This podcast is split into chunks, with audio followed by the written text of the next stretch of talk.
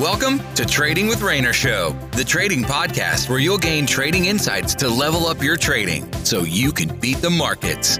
Let's start boosting your trading knowledge from your friend Rayner Teo. Hey, hey, what's up, my friend? So, in today's episode, right, I want to share with you five things. Five things that only 5% of winning traders do, right? So, this means that what I'm about to share with you, right, are the stuff that, you know, 95% of traders just don't want to do, right? So let me share with you what they are. Number one, always be a student of the markets, right? Trading is not like your degree where you study for two or three years, you graduate, bam, it's the end. No, trading is for life, right? As long as you're in this endeavor, right? It's gonna be for life, right? So take me for example, right? I started off trading with uh, pretty much price action trading.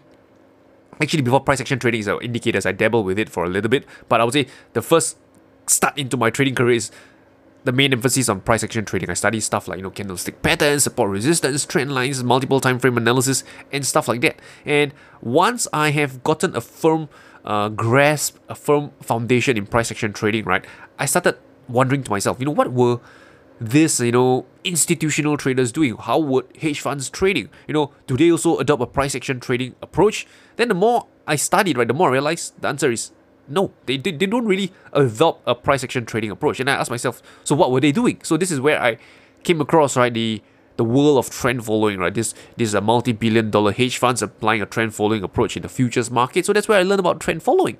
And the beauty of trend following is that you can adopt it right in a discretionary approach and a systematic approach. So the the book that I encountered was a systematic approach to trend following. I learned all about it and, and then I asked myself, hmm, systematic approach seems like an interesting way to trade the markets. You know, what other such trading strategies out there, right, that are that can be traded in a systematic manner. So that's where I, you know, got into uh, systems trading, right? I studied, you know, mean reversion trading systems. I studied, you know, uh, momentum trading in the stock markets, and and up to this date, right, I am still continuously studying and learning more about trading, right? And the more I learn, the more I kind of earn, right? Because I can actually use my money and trade, right?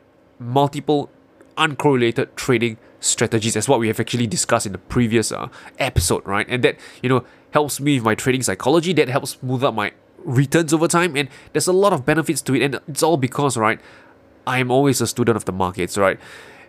I've been trading for like you know more than 10 years now but I still I know that there's a lot out there that I do not know. For example now my emphasis is on systems trading but hey who knows? I might you know go back into uh, uh, other forms of trading maybe learn more about statistical you know uh, trading seasonal tendencies and stuff like that. There's a lot of stuff that I really do not know and I want to learn more about it right? So that's the first thing. Always be a student of the markets.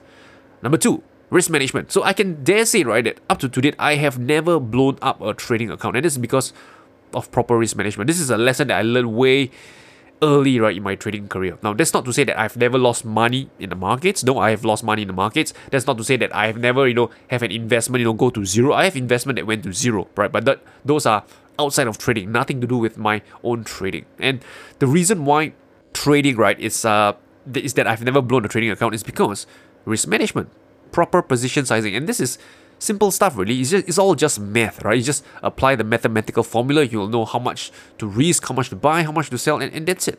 Risk management. So if you ask me, right, what's one of the key things that a new trader should should learn early in their trading career is to understand and practice risk management. Because once you've mastered that, you'll never blow up another trading account again.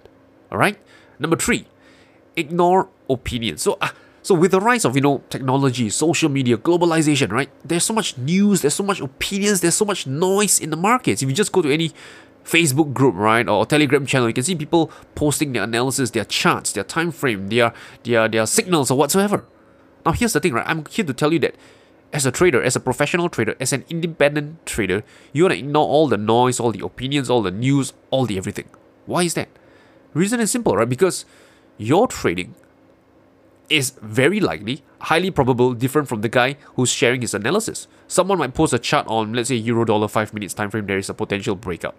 But how does that concern you? Because you might be a trader who's on a daily time frame trading off a different time frame with a different trading strategy.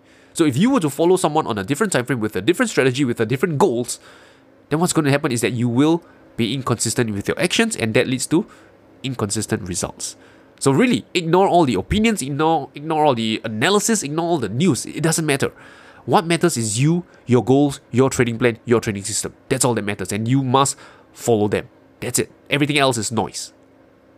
Number four, leverage the work of others before you. Because here's the thing, right? In trading, I, I know it can be sexy, right? You know, you'll be the one to find the holy grail, right? To find that, that formula, the magic formula that you know speeds up money consistently over time. I've tried that approach, didn't find success with it, and what I found a much more easier path is to leverage the work of other traders before you. So go and study proven traders, right? Their works, right? You know, reading books, uh, blog posts, watching their videos, studying webinars, uh, going to SSRN. I think that's a like a a, a, a hub, right, where it stores all the academic research papers and study those materials.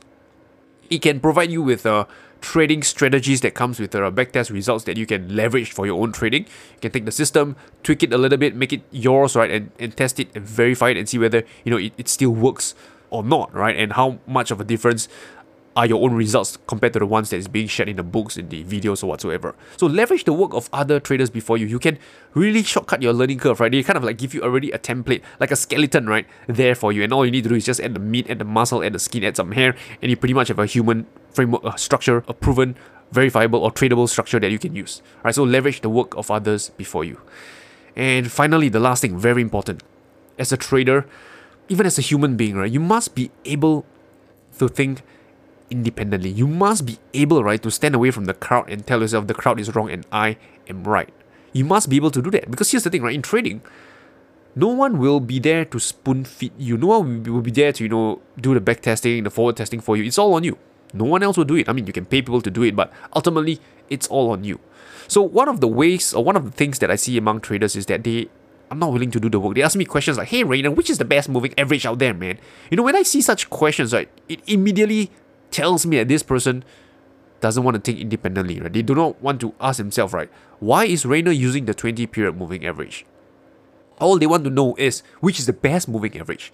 And when you ask yourself such questions, right, it kind of, you know, just ends the chain of learning, right? You don't get to learn anymore because the questions that you ask are too superficial. So I want you to think independently. I want you to think deeper. And some ways to do so is to ask yourself why. Why is Rayner using the 20 period moving average? Don't ask what, ask why. And when you ask why, you will find answers right to your question. Like maybe why is Rayner using the 20 period moving average? Well that could be because right the market is in a strong uptrend and the 20 period moving average serves as an area of value. That's why.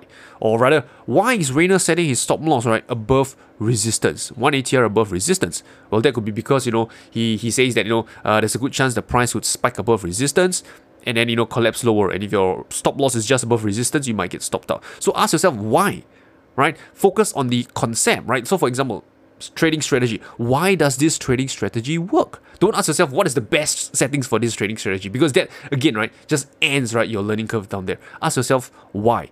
Why why why? Be independent right? Think independently really. And your your your life right will just look entirely different right? You can be sure right that you are the rare minority out there, right, who can think on your own two feet and you don't have to be spoon fed, and that's powerful.